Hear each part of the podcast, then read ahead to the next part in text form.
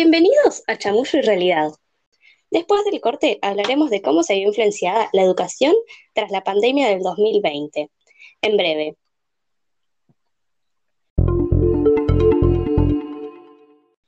Estamos de vuelta y nos encontramos con el licenciado en Salud Gómez, quien nos hablará de cómo se vivió en el 2020 y cómo se vio afectado el futuro. Buen día, señor Gómez. Gracias por venir.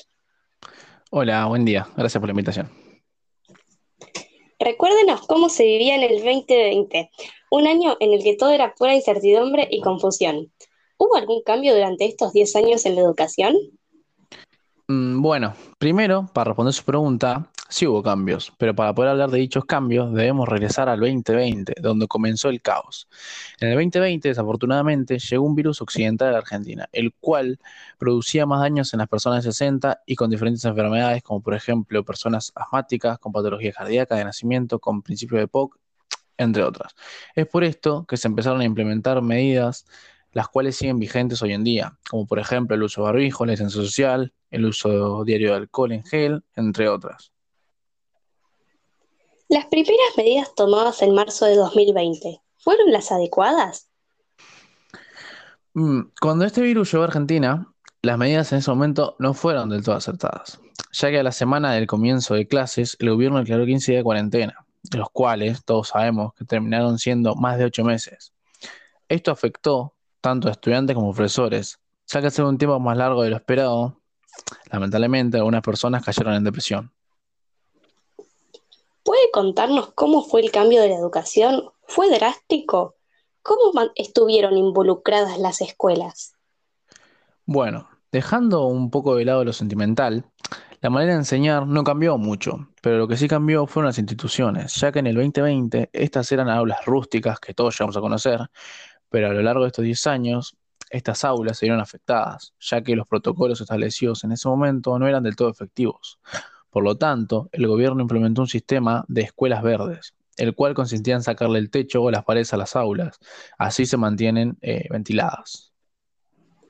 Acá estamos viendo la página de Twitter y nos llegó un comentario de Cristian06, quien dice no estar de acuerdo, ya que afirma que sus hijos no están recibiendo la misma educación que él en su pasado. ¿Qué opina usted, licenciado? Mire, en mi opinión, la educación es diferente, claro, pero yo creo que sí se llegan a enseñar los mismos contenidos que antes. Pero es obvio que la educación a medida de los años fue cambiando. Aparte, nuestro presidente Diego Roger hizo lo posible por implementar medidas para que los colegios sigan abiertos y así los chicos puedan seguir aprendiendo. Una de las medidas más innovadoras que implementó Roger fue el de utilizar las escuelas antiguas como centros médicos para los infectados de COVID. Otra medida muy importante fue el plan bicicletas, el cual se basa en darle bicicletas a los alumnos que se desplazan en transporte público, así evitar el aglomeramiento en colectivos y trenes. Esta medida solo incluye a los estudiantes quienes utilizaban eh, dicho transporte público y quienes viven a más de 20 cuadras de sus colegios. Para finalizar este proyecto, eh, notó que los infantes no tenían medios por los cuales ir a las escuelas. Por lo tanto, construyó hoteles cerca de los colegios para que los padres e hijos puedan acercarse a la institución, Queda claro que Roger hizo lo posible por el bienestar de los alumnos y para mantener un buen nivel de, educación, cosa que en los años anteriores esto no pasaba.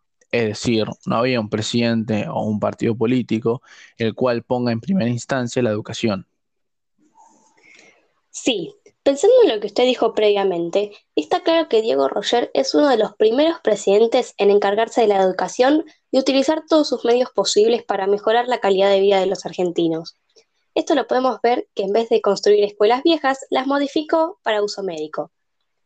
En mi experiencia, las medidas de Roger fueron completamente acertadas, ya que mi hijo de 16 años vive con el padre a más de 30 cuadras del colegio y se siente seguro yendo en bici. Las medidas sanitarias con el tiempo fueron mejorando, está claro, ya que hoy en día no es necesario utilizar el barbijo al aire libre.